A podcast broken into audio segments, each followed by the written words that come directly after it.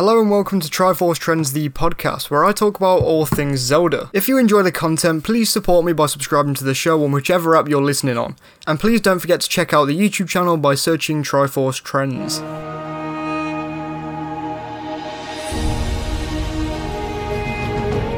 Breath of the Wild is my favourite game ever. There are a few that are pretty close, especially since I've gotten into the Souls games in the last few years and just adore the combat and the design of those games.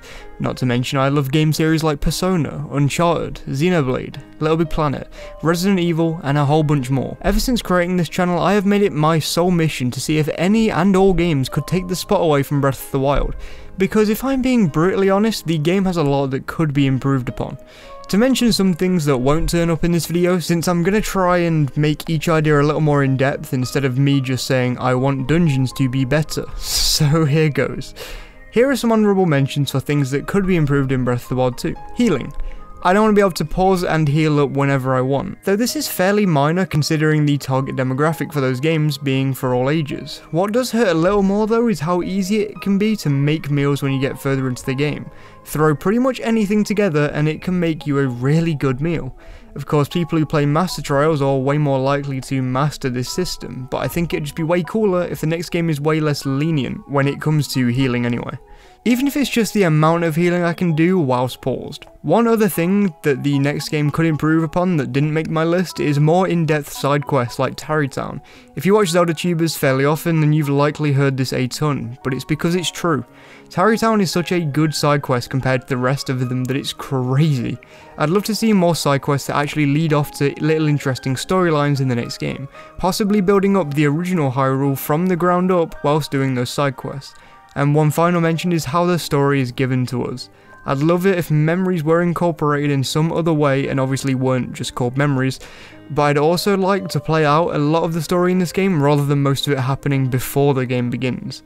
Please do subscribe if you end up enjoying the video as we're nearing 3,500 subscribers, and without further ado, let's get into 5 ways that Breath of the Wild 2 could make an improvement on the first game. Breath of the Wild's dungeons did have combat, I physically couldn't argue that it didn't. It did have some combat, but it lacked something.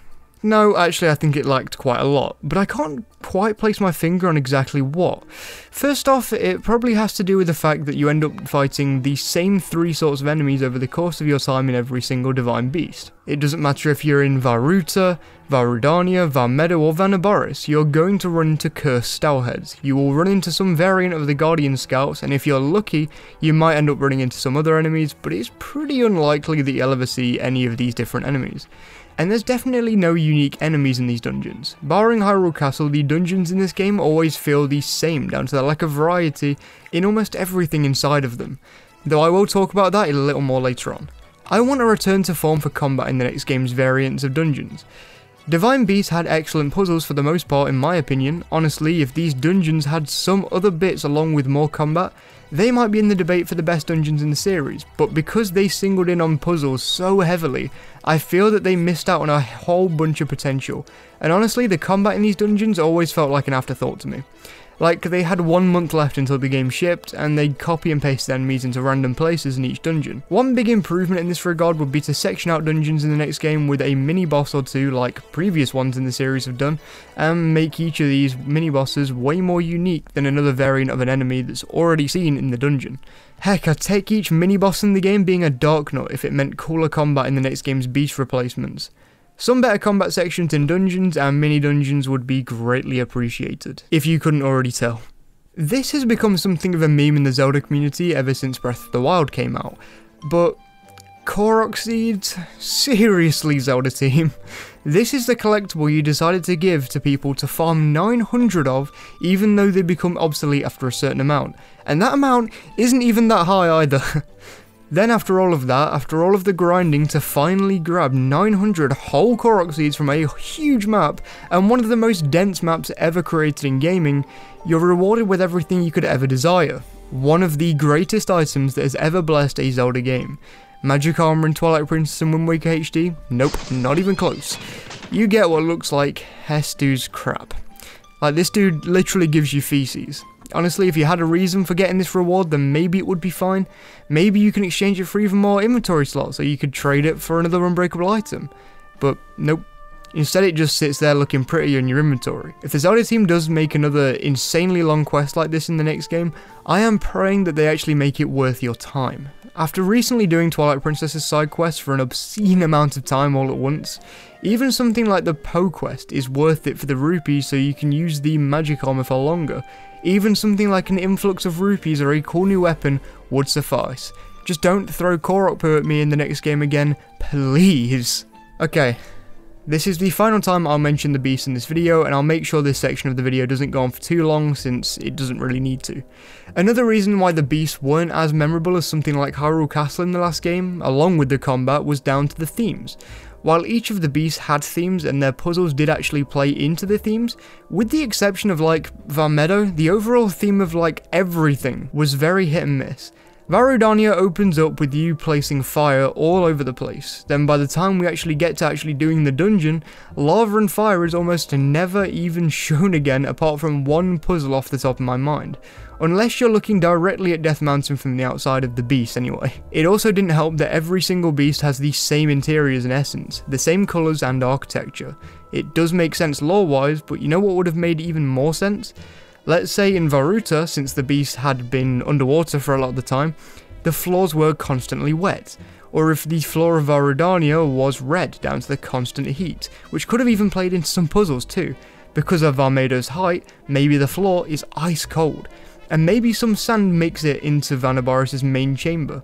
Just some thoughts, and I definitely hope that theming is improved on in the next game though I've done a whole video on this in the past, so let's move on. There are very few games quite as open-ended as Breath of the Wild. Truly, it might be the game that gives you the most freedom of any other game after getting off the Great Plateau initially. No level requirements, enemies will scale with you, just go off, do your own thing. But don't forget to get shrines or you'll keep getting one-shotted by enemies.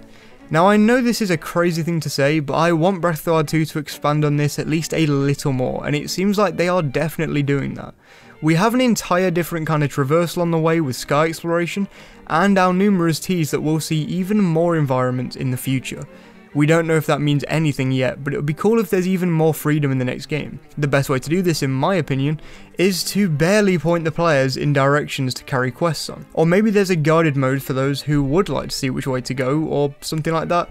I don't know, I just want to be set out into the world after the obligatory tutorial section in the next game, and I want them to try and find a way for it to be even more free and fulfilling when you first set out on your adventure. The Zelda team could surely find a way, and them trying new traversal methods is a very good start. It would be cool if underground or underwater exploration is also seen with this sky exploration, but that is a rabbit hole that I've gone into far too much in the past, so I'll leave it for today. Finally, I talked about combat at the very beginning of this video, and while the combat itself could be the problem in this game to some people, for many others like myself, and so many that I've seen over the past few years, one thing that the original Breath of the Wild lacked was enemy variety. Every single enemy in Breath of the Wild had a really good personality though, so which is more important to us? Would we rather have enemy variety, or would we rather have enemies with more personality like we saw in the last game? Well, I say, is it really out of the realm of possibility to ask for both? This game would have been in development for around 5 to 6 years by the time that it comes out. I'm personally hoping that the world, enemy variety, and dungeons took up the bulk of the development time. If enemy variety and personality didn't take up a huge part of the development cycle so far, I'd be a little disappointed to be honest. I don't just want the next game's enemies to be goofy, I want them all to have very different personalities and I really think that the Zelda team could have delivered on this if they're deciding to do a slightly different and slightly darker story and tone in the next game for certain sections.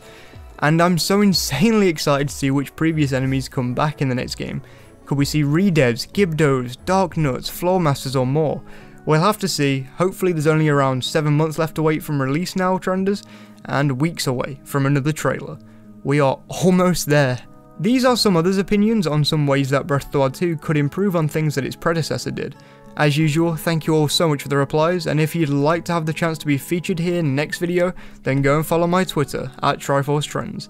I usually put a tweet up a couple days before the upload. Thank you so much for watching this video, if you enjoyed then please do support the channel by leaving a like rating and subscribing as we wait for more Breath of the Wild 2 news, and you'll join the 19% of people who are subscribed so thank you a ton if you do. The people you can see on screen right now are my Patreon supporters. Thank you all so much for the support. Some G and Jared Whedon are especially amazing for being my top paying patrons. Now just look at the Triforce coloured names and that Triforce font.